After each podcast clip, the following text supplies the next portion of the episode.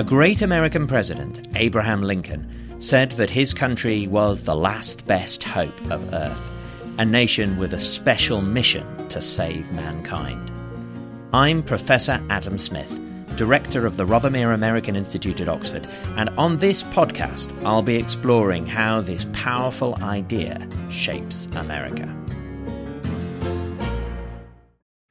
In Dallas, Texas, three shots were fired at President Kennedy's motorcade in downtown Dallas. The first reports say that President Kennedy has been seriously wounded by this shooting. On the 22nd of November 1963, 60 years ago, President John F. Kennedy was shot in Dallas, Texas. Everyone remembers where they were when they heard the news. The historian Richard Hofstadter, who we discussed in a previous episode, was in Cambridge, England that night, dining with a friend, the day after he'd given his lecture in Oxford on the paranoid style in American politics. Shell shocked, he listened to the coverage. From Dallas, Texas, the flash, apparently official, President Kennedy died at 1 p.m. Central Standard Time, some 38 minutes ago. Vice President Lyndon Johnson has left the hospital in uh, Dallas, but we do not know uh, to where he has proceeded. Uh, presumably, he will be taking the oath of office shortly and become uh, the 36th President of the United States. We've all seen those images, the stills from the Zapruder film, the president's head jerking as the bullet hit, Jackie in her pink coat crawling across the back of the limo. Thousands of books, documentaries, podcasts, TV shows, and Hollywood movies have been dedicated to the events of the 22nd of November 1963 and the shockwaves it sent around the world. No other event has spawned as many conspiracy theories, from the mainstream CIA or Cuban involvement to the bizarre, a UFO cover up, for example. So, how and why did this shocking event become the mother of all conspiracy theories? And what does it tell us about America? Joining me now to discuss these questions are Phil Tinline and Steve Gillon. Phil, over the course of 20 years working for BBC Radio, has made and presented many acclaimed documentaries about how political history shapes our lives. And uh, full disclosure, I presented some of them. He's the author of The Death of Consensus about the shifting currents of 20th century British politics, and is now working on a book about conspiratorial thinking in the post war United States. And Steve Gillon formerly of the University of Oklahoma and indeed of the University of Oxford, scholar in residence at the History Channel, and the author or editor of many books on post war US political history, including The Kennedy Assassination 24 Hours After, which was also a brilliant podcast made by the History Channel. Phil, let's start this by going back to the morning of the 22nd of November 1963. We know later that Kennedy became, for many people, this idealized, sainted figure that nine out of ten Americans in 1964 claimed that they'd voted for him in 1960.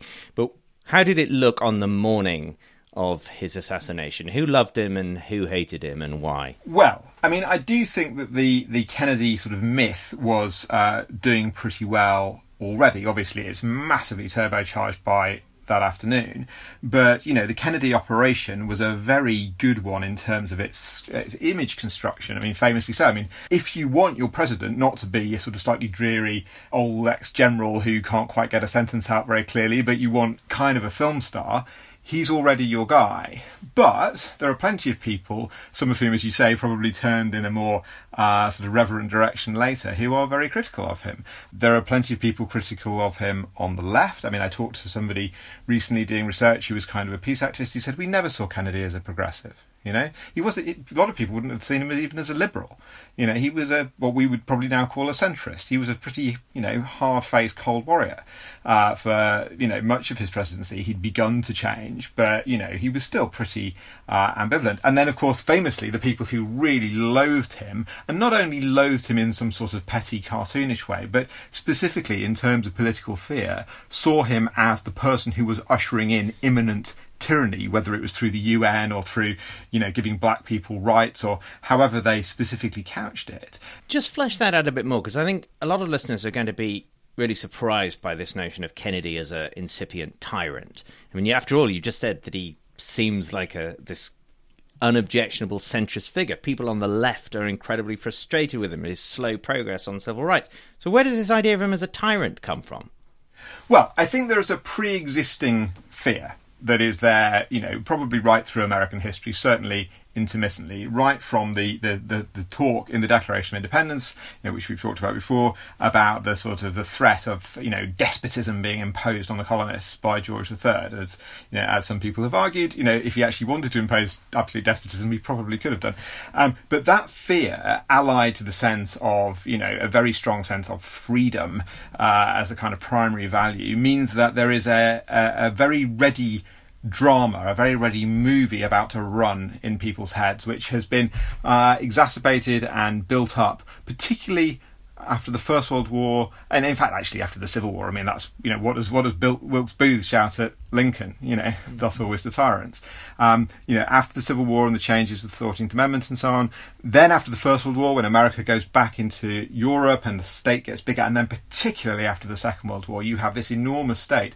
And I think the fact that he's a centrist actually is enormously objectionable to some people, particularly in the sense of the sort of the, not just the centre of the spectrum, but sort of centre of power after 1945, when America becomes, it's meant to be a republic of small farmers, when America becomes the most powerful leviathan the world has ever seen, that is deeply discombobulating for people at a certain point on the left and a certain point on the right. It's very hard to come to terms with. So it's not a huge leap to see, to go from that to the idea of, you know, one world government, the United Nations, and, and uh, you know, incipient tyranny. You've also, of course, had a decade of worrying about communism, uh, which is exactly the same basic fear. Steve, so on that morning, on November 22nd, 1963, there, there, Kennedy was in Dallas for a reason. He was in Dallas because the previous June, he had thrown his support behind what would become the Civil Rights Act of 1964. And in doing so, his popularity in the South dropped dramatically. And he knew he had to win uh, Texas in order to win re-election in 1964. So that's the reason why he is there. He's also unpopular with a lot of conservatives because of they felt that he was uh, too soft in developing a negotiated settlement in Laos because of the Bay of Pigs. And that summer, he talked about uh, a, a, nuclear limited test ban treaty. And there was a perception he was going soft. So Kennedy was losing uh, the right wing of his party, and especially the South. So he was in a difficult political position on November 22nd, 1963. One of the ways that we sometimes think about the Kennedy assassination is as the end of innocence. Uh, that everything up until the 22nd of November, uh, that America was a peaceful and consensual place, and that afterwards the gates were opened and polarization and anger and violence spilled onto the streets, and we've never recovered from it since. That, of course, is, to put it mildly, an oversimplification of the significance of the assassination. But there he is riding through a city uh, where there were a lot of right wing activists, a city that didn't vote for him, and he's riding in an open topped limousine. What was his security detail thinking? I mean, was it even possibly in their minds that he was going to be assassinated? Or, in fact, does that indicate that this was the unthinkable? You know, in the Secret Service wanted Kennedy, when he landed in Love Field, to go directly to the Trade Mart. And Kennedy insisted on this motorcade that really goes out of its way uh, to go through downtown. Secondly, if he went through downtown, they wanted him to have the bubble top on, which wasn't bulletproof, but provides some level of protection. But Kennedy, you know, this was the first trip that Jackie Kennedy, political trip, that she had been on since the uh, the election of 1960, and it was just a few months after they lost their son Patrick. And Kennedy knew people disliked him, but he knew they loved his wife. He wanted people to see her, so he insisted on not allowing Secret Service agents on the running boards. He wanted them to keep their distance. He wanted people to be able to see Jackie. And there, so there was a lot of concern among Secret Service agents. I spent time with Clint Hill, who, uh, as you know, is the agent who, uh, after the fatal bullets are shot, jumps on the back of the limousine and pushes Jackie back into the car. And they were prepared for some right wing extremist event, although they didn't know what it was going to be. And they thought it would happen when they were downtown. with all the tall buildings and the open windows where they really couldn't protect Kennedy. And it, they never anticipated that it would come from a left wing Marxist and that it would take place in this open space of Dealey Plaza. I mean, he probably jokingly uh, said to Jackie, I think that morning, or certainly in the run up, somebody could shoot me from a window with a rifle, but what can you do? There's no point worrying about it.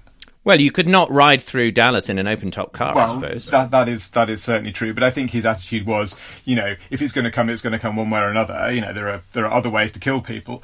Um, you know, they could put a bomb under the car. You know, which actually would have been much more efficient if you were some of the people who supposedly had done it. But no, I mean, the security approach was essentially uh, the drunk looking under a lamppost for his keys because that's where the light is. You know, the the the dinner, the grand dinner at the Trade Mart that they were on their way to. You know, they they were going to swap the food round so no one knew whose food Kennedy's would be. You know, there was massive security there, but you know, they drove past thousands and thousands of windows. You know, there was there was no way that they could secure it. So you know, as soon as you're going to put him on public view, and the whole point of it, the whole point of the trip was to take that that sort of risk. I mean, not at the extreme level that we now think of it, but you know, I am your president. I'm not frightened of you. Here I am. You know, it, it was inherent to the trip. Was there an immediate assumption that it was a right winger who had pulled the trigger? Yes. I mean, that very morning, there had been an advert placed in the Dallas Morning News, approved by the very right wing head of Dallas Morning News, uh, Dealey, the son of Dealey of Dealey Plaza, which was basically a set of questions inspired by the John Birch Society, you know, tantamount to calling him a traitor. And there was also flyers being put under people's windshields along the motorcade route with Kennedy's face front on, you know, profile like a criminal saying wanted for treason. So it wasn't a huge leap of the imagination. However, it wasn't a right winger who pulled the trigger. Uh, it was Lee Harvey Oswald. Tell us about Lee Harvey Oswald. Well, I mean, the first thing to say about that is the fact that it was a, a left wing man in a right wing town did seem to people, not the, you know some of the early conspiracy theorists, but not only them, to to just be too much like a twist in a movie. And that that you know actually, why wouldn't there be a left wing person in a right wing town? Who just happened to have a job in a store with a window overlooking where the president happened to be driving by. He did just happen to have that, that job. He'd got the job long before the motorcade route was announced. That just seems too convenient to be true. But why why might it not be? You know, America was not exactly empty of angry young men who knew how to fire a gun. He wanted to break his way into history one way or another. And he did.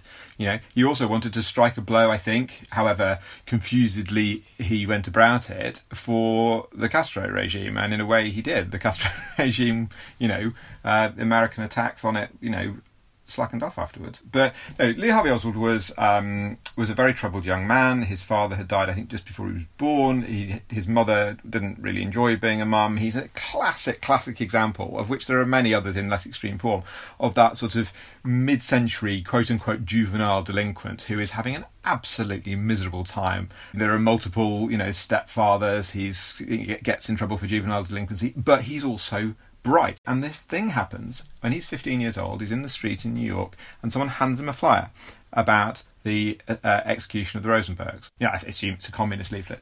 Uh, and he gets very interested. He starts reading about this stuff. You know, within two years, he's joined the Marines and he's sitting talking, you know, in the Marines. He's sitting learning Russian. He's decided he wants to go to the Soviet Union, but also, you know, talking in these terms. He's read 1984. He's read Animal Farm. He t- talks about Animal Farm, you know, more like a critique of imperialism than Stalinism.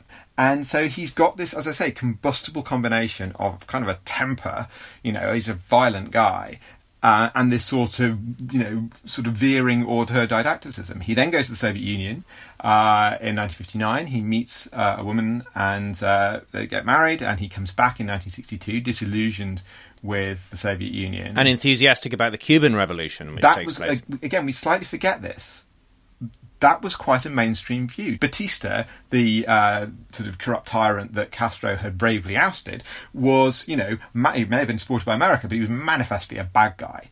And there was there was fairly mainstream excitement about this. However, as Castro moves towards a sort of Soviet orientation, that obviously very rapidly and sharply changes, but it doesn't change for Oswald. He stays seeing that as the great hope. And so, you know, he, he comes back to America, he tries to kill General Walker, uh, he starts proselytizing as best he can for the Fair Play for Cuba committee. Uh, he reads Trotskyist and Stalinist newspapers. He poses with them with a gun and sends it to the, the militant, the Trotskyist paper, saying, you know, I'm ready for anything. And was he then, or had he ever been, a member of the Communist Party? He had tried to become a member of the Socialist Workers' Party. But they said, well, I'm terribly sorry, but we don't take individuals without a local group, and there are none in Texas. We have no branch of the SWP in the entirety of the great state of Texas, so sorry, you can't. Um, then he decides he's going to try and get to Cuba. He goes in late September 1963 to Mexico City and tries desperately to get a visa. And there's this awful image of him sitting, weeping his heart out in the Soviet embassy, faced with this sort of crunching bureaucracy, trying to get a visa so he can go to Cuba in transit. And they just turn him down and he comes back. And at the same time, his marriage is collapsing, not least because he's violent and, by the sounds of it, a rapist. And so he, you know, he can't hold down a job. He has nothing and if you go to the little house that he lived in, that I did a few weeks ago in West Neely Street, you know, you see something of the sort of the sort of the sorry smallness of this guy's life. I mean, it's basically a sort of three three room, you know, upstairs of a tiny house. You know, the backyard photograph of him with the gun is sort of this tiny, scrappy little place. You know, and then this enormous world figure drives past your window. You can see why it might be, not to justify it for one second, provocative. So the the later th- conspiracy theorists, if that's what we label them, who assume, argue, make the case that Oswald was a Cuban agent or a Soviet agent or was acting as part of some larger system, they were imposing on him a kind of grandiosity which presumably he would have loved if he'd lived to see it. I mean, you, you, you see him as a far more pathetic figure than that, who would rather like to have been a, a Cuban or a, a Soviet agent, would have liked to have been part of some bigger entity, but never got the breaks. There's a, there's a great line of Norman Mailer's about this, which says something like, Oswald was most certainly a secret agent, but whether he represented anything broader than the power centres in his own mind, we don't know. Steve, the news of the shooting and then the confirmation that Kennedy was dead spread across the country within hours, of course, in 1963, in a way that obviously hadn't been the case when Garfield was shot, hadn't been the case when Lincoln was shot.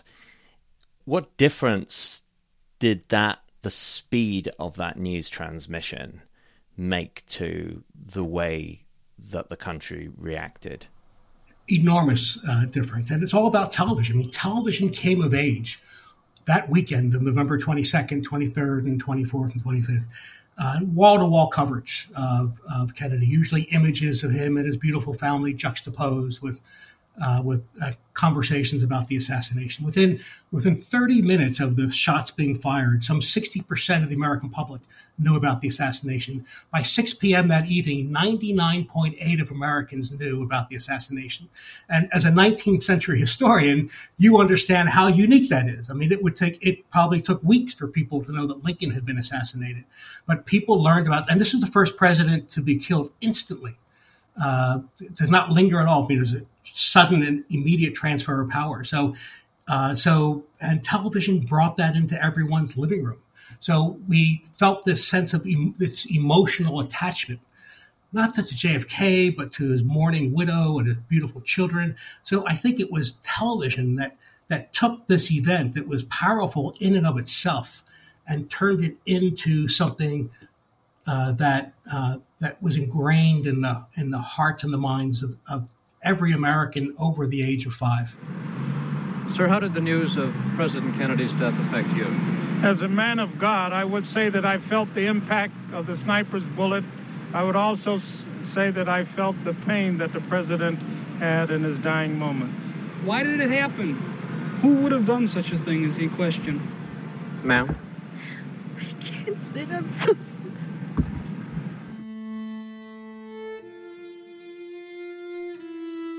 In the basement of the courthouse, policemen, reporters, and cameramen were waiting for Oswald to come down an elevator there to the right to be transferred to another jail. A man named Ruby was waiting too.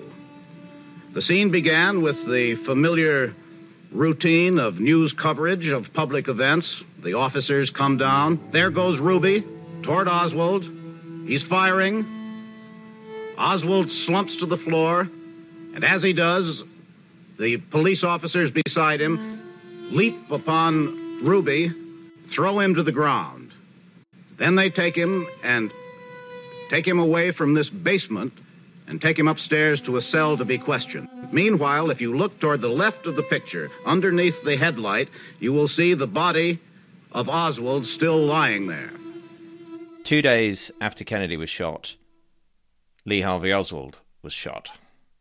So we never got to hear his version of events. Maybe that matters too. But how did his own uh, killing uh, feed into this story that we're telling of the Kennedy assassination as the mother of all conspiracy theories?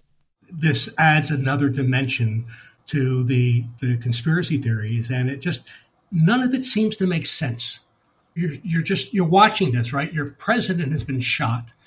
You're you know in shock about about that experience, and then you know I think it's live television that people see Jack Ruby, who you know local uh, nightclub owner, manages to go into what should be a secure area and take out a gun and stick it right in the stomach of Lee Harvey Oswald. And, and, again, it's like, how can that possibly happen? How did he get access to that area? Why was he there? You know, I got interested in the assassination when I was in college. I originally had no interest in it at all. And I was coming home from the library one night and there was a sign up about, you know, the Kennedy assassination. And there were a bunch of college kids uh, or recent graduates who were putting on all the conspiracy theories, you know, the umbrella man and, and um, shots from from the grassy knoll and how the military and I was like, oh my god, I can't believe they got away with this.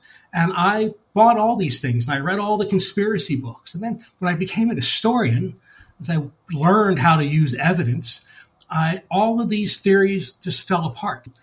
And even then, though, I still have this idea that this is how could this possibly have happened the way it did? That great consequential events must surely have great causes. Absolutely. It does something profoundly it's profoundly disturbing to us on some level that some series of random chances or some one lone weirdo or even a lone weirdo with a few mates can have such massive effect on the course of history.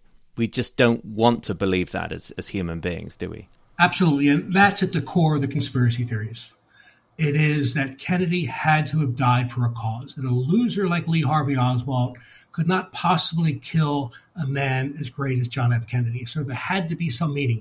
You know, when Jackie Kennedy started this right after the assassination, which created the myth of Camelot, she was looking for meaning in her husband's death. She was disappointed when she found out that it was a Marxist who had shot her husband and not some right wing loon.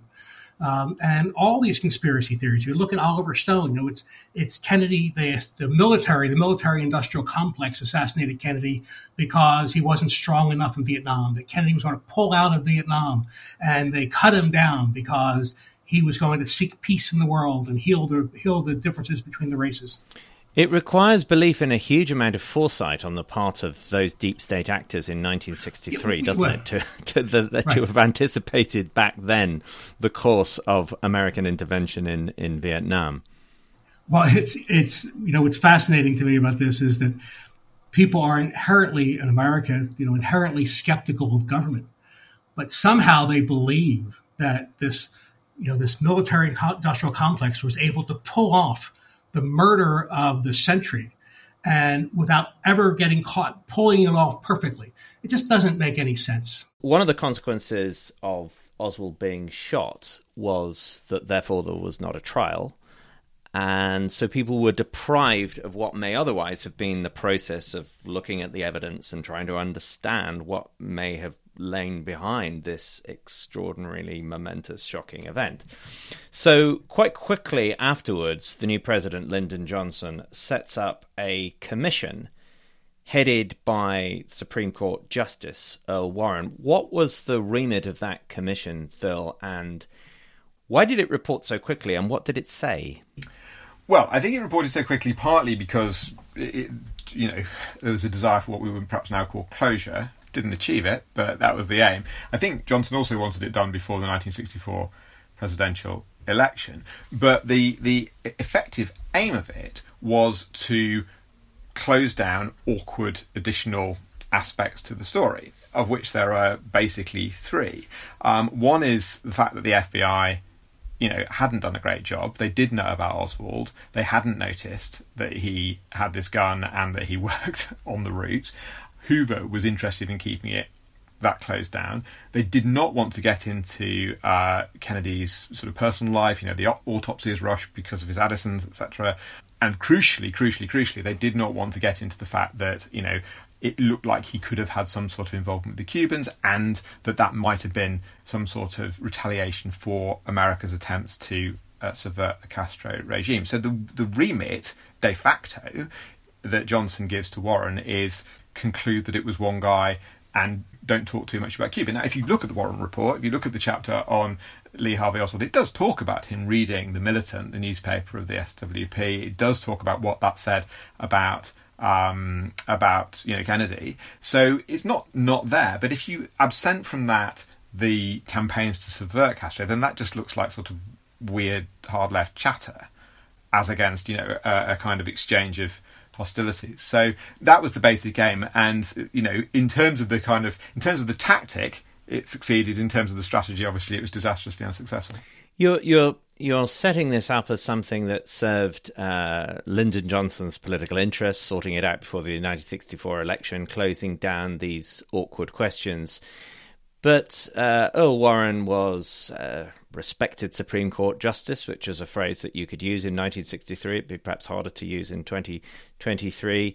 Uh, they called for evidence. There were lawyers involved. This was a, a, careful process involving sifting of evidence as if it had been a courtroom.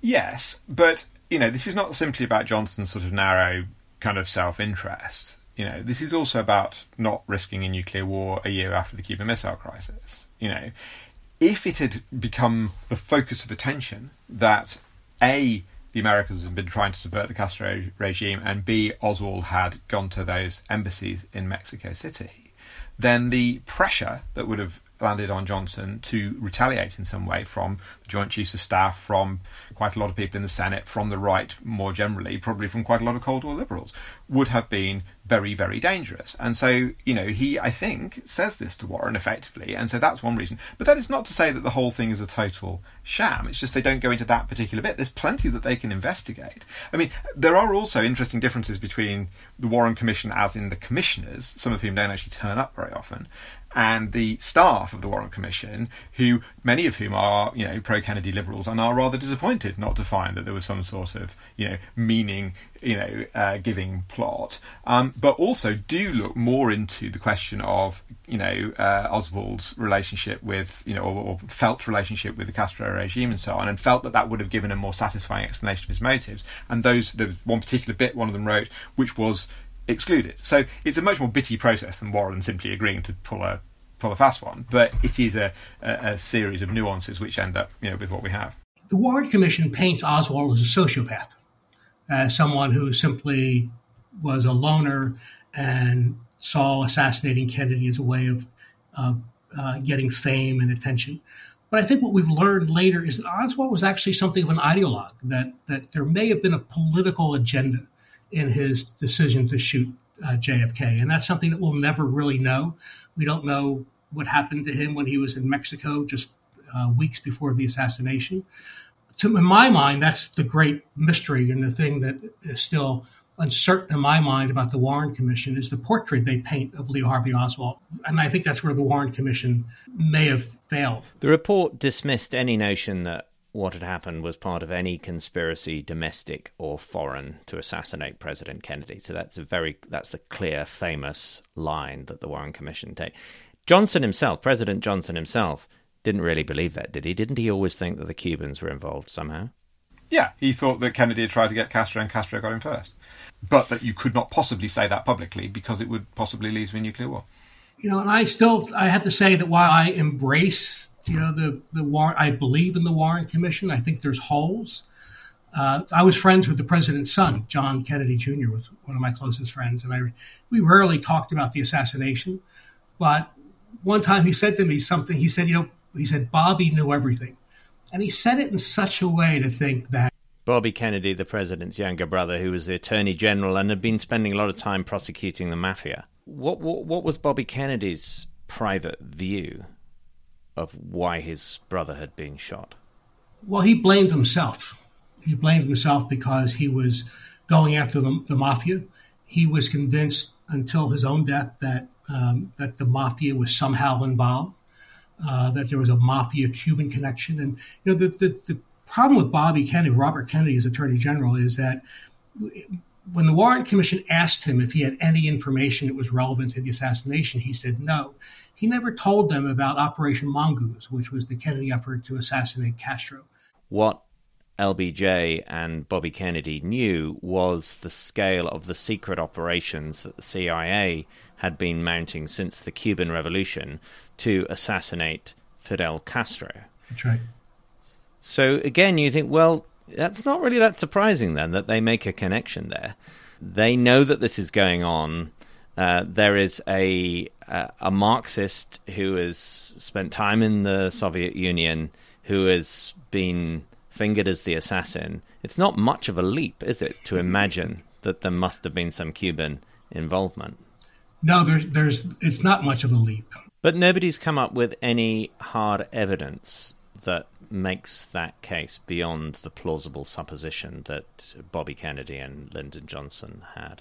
That's right. There's been no, even given all the material that has come out uh, since the Records Act, um, there has been no evidence that uh, the mob or Castro was involved in the assassination. You know, there is a lot of questions about what happened in Mexico City when Oswald went to Mexico City about six or seven weeks before the assassination and was shuttling back and forth between the Soviet and Cuban uh, embassies. That he, that at one point, he you know threatened to kill the, the president. We don't know whether Cuban intelligence encouraged him that made him believe that he would be rewarded if he shot JFK. But you know, we will never know, and part of the reason why we will never know is the Warren Commission never fully explored that angle. So we're talking about people at the top of the American government. We're talking about understandable anxieties about the potential consequences of the Kennedy assassination being linked to Cuba or the Soviet Union in this very heightened, stressful circumstances of the Cold War. What did the American people as a whole, how did they react to the Warren Commission report, to the idea that there was just a lone gunman acting on his own and that one man can have been responsible for this shocking and traumatic and history changing event? Before the Warren Commission came out, it came out 10 months after the assassination. Before that, only 29% of the public believed that Oswald acted alone. When the Warren Commission was published, that figure went up, up to 87% believed that Oswald did act alone.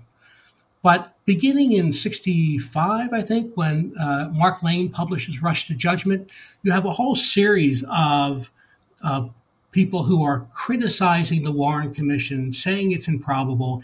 And in the midst of that, there are these images in Life magazine of, uh, of the Zapruder film and then later people get to see the Zapruder film the itself. Zapruder film, an amateur movie.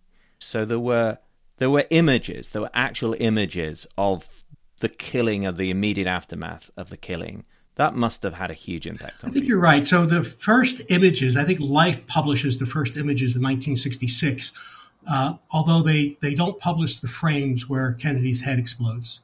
It's not until the 19, early 70s, I think 1975, that the Zapruder film is shown on national television. You know, it fed into these conspiracy theories because it added another dimension to the improbability of what the Warren Commission said. Because if you look at it, if you're just an amateur and you're looking at it, what you see is Kennedy's head jolt back, which uh, seems to reinforce the idea that there was a shot from the front, from the grassy knoll. There were immediate, even before the Warren Commission, there were there were immediate, quite widespread worries that this was not as simple as it looked.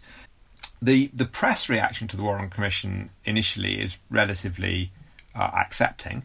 Uh, my impression from looking at you know glimpsed mentions of polls is that there was still there was a fair amount of public skepticism even from pretty early on. But where it really starts to gain traction is when, as you move further and further down into the depths of the late 1960s, as as the war begins to become the famous sort of quagmire, people begin by the end of the 60s to look back and say, well, maybe Kennedy was trying to stop that, and maybe he was killed in order to keep it going. And that's when you really start to get the idea of, of sort of the war machine. And this is what's famously dramatised in Oliver Stone's JFK, that the, the, the, war machine did it. Now, that takes different iterations. At the beginning, it's a much more general thing about how he was going to end the Cold War, and it's, it's perhaps more focused on rapprochement with Cuba, because Vietnam is not enormously important. And he has also just sort of basically allowed the, uh, the leader of, of uh, Vietnam, Diem, to be um, assassinated three weeks before he's assassinated. In fact, a quick sidebar, there are some theories. Johnson at one point thought that it may have been the Vietnamese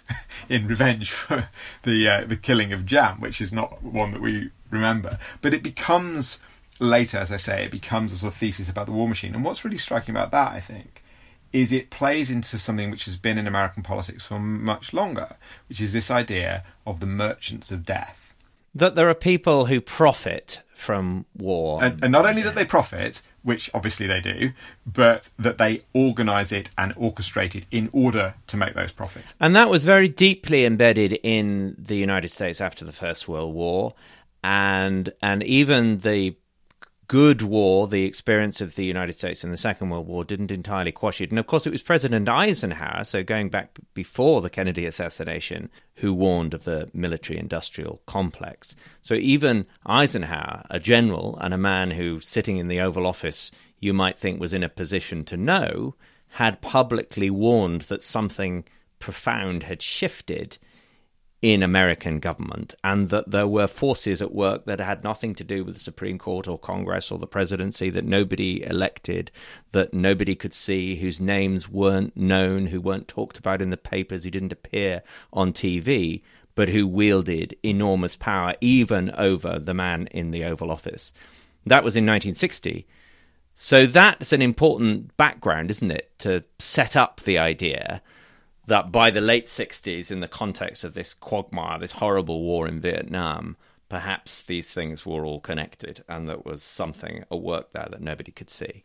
I mean, I think the way you described the military industrial complex there is a very accurate description of how it begins with that Eisenhower speech, which is not very conspiratorial at all, and ramifies and expands over the course of particularly the latter half of the 60s and becomes this much more totalized idea. It, it, it, it, attaches itself, this phrase, to a pre-existing sense that there is this sort of smoky back room in which the secret cabal sits, you know, which you can see dramatised in as a movie in 1934 called The President Vanishes, where you know you have an oilman and a lawyer and so on who are literally sort of plotting this exact stuff off the back, as you say, of, of anxieties from the First World War and heading towards the Second World War. Now, the queasy thing about this, of course, is that it appeals to people on the left. It's quite a sort of left wing view on the face of it, but it also appeals to a very right wing perspective, you know, based around essentially anti Semitic conspiracy theory, and that's where this starts to attach itself later. But at, at the point you're talking about, yeah, you do get a sense as you go through the 60s that this phrase that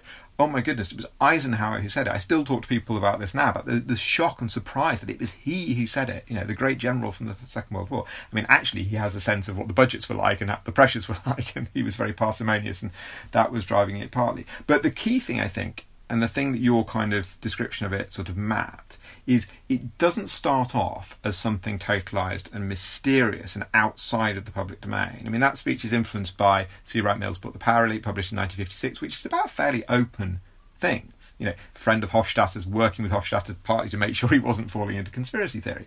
That you know, this is basically about congressmen saying, "Well, I've got this this defence plant in my district, so I want more money to go there," and then people who work in the army going into politics or going into the Pentagon and this sort of nexus, but it's all happening in front of you. It's when that shifts, and the Kennedy assassination is part of this, it's when that shifts into the nefarious invisible backroom that it starts to marry up with much more conspiracist things. So there's a there's a far right broadcaster called Dan Smoot who publishes, funded I think by H. L. Hunt, who who publishes a book called The Invisible Government, and it sort of becomes married up with that. It seems to me you've both been describing two broad families of conspiracy theories. One involving America's external enemies in a Cold War context, the Cubans or the Soviets being somehow sitting behind this in some way, sitting behind Oswald as the lone, sitting behind Oswald, is therefore not the lone gunman. The other family of conspiracy theories is that it's America itself which has killed Kennedy. It's something to do with the government, the FBI, the CIA, some sinister forces within American society. Broadly speaking, are we talking about, if we're thinking about the, the decades after 1963, are we talking about a shift from the first to the second, from the external conspiracy theories to the idea that it's an internal conspiracy theory within America? Absolutely. You know, originally, and you say at the height of the Cold War, the assumption was that it was Castro, it was the Soviet Union that was behind it. You know, when the Warren Commission was uh, doing its investigation, Gerald Ford, who was then a congressman from Michigan, actually held out. He was the last holdout on the one bullet theory because he was convinced the Soviets were behind it. He couldn't prove it. What you see happening is, you know, beginning in the 70s, as following Vietnam and Watergate, as the public is losing trust in government itself that's where the second family emerges. That's where people they turn away from the Cold War and they look internally and they believe that Kennedy was assassinated by this military industrial complex. So it's kind of ironic, right? The same people who lose faith in government because they believe it can't do anything right also believe that it pulled off the this this brilliant, flawless assassination of a sitting president. You know, it reflects, it tells us more about ourselves and about the way we view government than it does does than it does reflect any new facts about the assassination. Today, we're living in a period where American politics is suffused with conspiracy theories. There are the all the COVID related conspiracy theories, and of course, RFK Jr., uh, Bobby Kennedy's son, is now potentially running as a spoiler candidate, although that's presumably not the term he would use, running for president and picking up some of the Kennedy glamour and running on what his critics regard as conspiracy theories.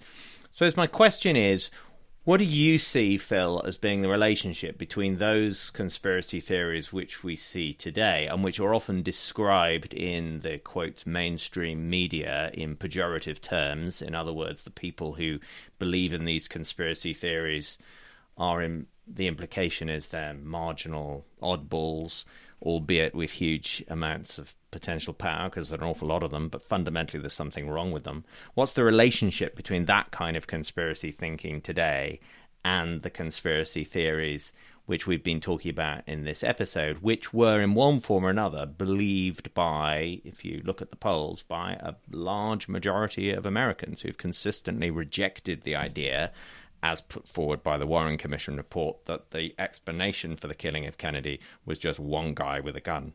Well, I think there's more difference in American politics between now and 1963 than there is in the conspiracy narratives themselves. I mean, you know, many people have argued that the QAnon story uh, the QAnon sort of conspiracy narrative, you know, has pretty strong connections to the Protocols of the Elders of Zion, which goes back, you know, a lot further and is just as, you know, um, you know, bizarre and nonsensical. The basic narratives are are pretty standard. I mean, you know, the, the basic conspiracy movie has the evil cabal, the sheeple, and the plucky maverick investigators who want to expose the truth, and you pretty much usually can fit them into into that pattern. One way it's different I suppose, is that you know there was great, as we've been discussing, there was great polarization and hostility and extremity in American politics in the early 1960s. It just didn't entirely happen within the main parties. But now you have, you know, candidates for the Republican Party who are unashamed supporters of QAnon. You know, Trump himself obviously, in particular in his speech at Waco, was talking in ways that are directly reminiscent of the sort of things that even in the 1990s you would have heard from a militia more than you would have done from a, a political candidate. So I suppose that's part of the shift. But also, you know, I think the danger obviously always is we think of everything either sort of descending towards our current nadir or ascending towards our current apex, right? I think this is an ongoing process. Why do people believe in conspiracy theories? One major reason, famously, is you know when they feel like they are losing, when they feel humiliated, when they cannot explain the jarring sort of unfairness of the world. Actually, you know, one of the conspiracy theorists in the heart of this story, one might say, was Lee Harvey Oswald himself, and that sort of becomes what, where some of it comes from. You know, constantly kind of using false names and you know behaving like this sort of secret agent, and one, having this great sense of his own grandeur when he knows really he's a very insignificant figure. And so, you know, if you look at it over the course of those 60 years, I would say that one of the main sort of developments is how it moves backwards and forwards between the left and the right. So, you know, when you get to 1991 and Oliver Stone's movie comes out, if you look through the newspaper Spotlight, published by the Liberty Lobby, which is a, you know, pretty right wing organisation, they love JFK. You know, Mark Lane, one of the uh, what one person described as the patient zero of JFK conspiracism, you know, who is a Democrat state congressman and campaigner for Kennedy in the early 1960s, you know, a civil libertarian, he's their lawyer by the early 1990s, you know, and they are promoting his book about his latest Kennedy assassination conspiracy. And that, I think, is because one of the things that happens by, especially by the time you get to Bush, you know, who is an ex-head of the CIA and oilman, you know, very council on foreign relations, trilateral commission kind of guy, and then, God forbid, you get Bill Clinton. Plus, you've lost your whole Cold War anti-communist frame you know, the right feel much, much more embattled. And so, lo and behold, the conspiracy theories start to appeal much more on the right. And often, basically, quite similar stories, uh, and certainly a focus on the Kennedy assassination. And, you know, to some extent, that has continued right through to today. But of course, you know, the left have felt embattled as well. And and the, the I would actually say that in terms of conspiracy theory, the really striking new development in the last few years has been the centre itself the liberal political centre itself becoming more conspiracist, both in this country over Brexit and in America over Trump. You know, if you lose, you're more prone to this stuff, even if you are, you know, a liberal metropolitan centrist. That sense of humiliation that you referred to there, that seems to me to be so important, Phil, because in some big sense, the killing of a president is was a, felt as a not only as a loss but as a humiliation, as an extraordinary violation. It was an extraordinary violation of the American democratic process, of what America was supposed to be. Somebody, Lee Harvey Oswald, at least, had stolen something from every American. That was something, that's part of how people reacted in 1963. Yeah, that's right. That's right. You know, Kennedy gave this famous address at Yale University in 1962 where he talked about the dangers of myths. And it's ironic that he's become a myth. Um, and we, he died, his, the timing of his death, he, he left the scene before our time of troubles, before Vietnam, before racial unrest, uh, student protest.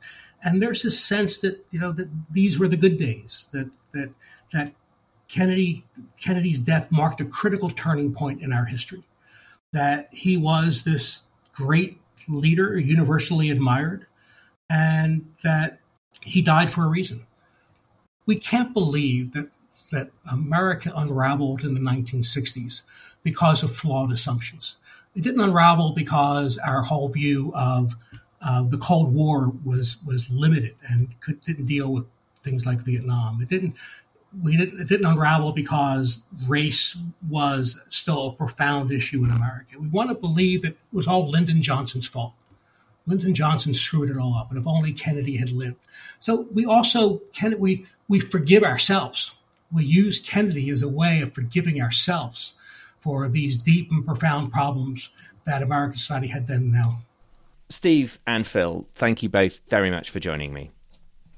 Thank you. Adam, this was wonderful. Uh, I haven't had such good questions in a long time about the assassination, so you got me thinking. I was talking to the historians Steve Gillon and Phil Tinline, and you can hear Phil talking about the Kennedy assassination conspiracy theories at the RAI on the anniversary itself, the 22nd of November at 5 pm. Go to our website, rai.ox.ac.uk, for more details. Like 9 11 or Pearl Harbor, two other shocking violations of American sense of security, the killing of Kennedy felt to those who lived through it like a huge rupture. Nothing was ever the same again. As in our own lives, one of the hardest things for us to accept as part of a national community is the violent upending of how we think things ought to be. It is the most natural thing in the world to try to match great events to great causes. Yet sometimes, very rarely but sometimes, small chances and small men have an outsized impact. You've been listening to The Last Best Hope from the RAI in Oxford, and if you've enjoyed this episode, please leave a review wherever you get your podcasts. And if you've just discovered us, there are about 50 more episodes for you to download. The podcast is produced by Emily Williams, and I'm Adam Smith. Goodbye.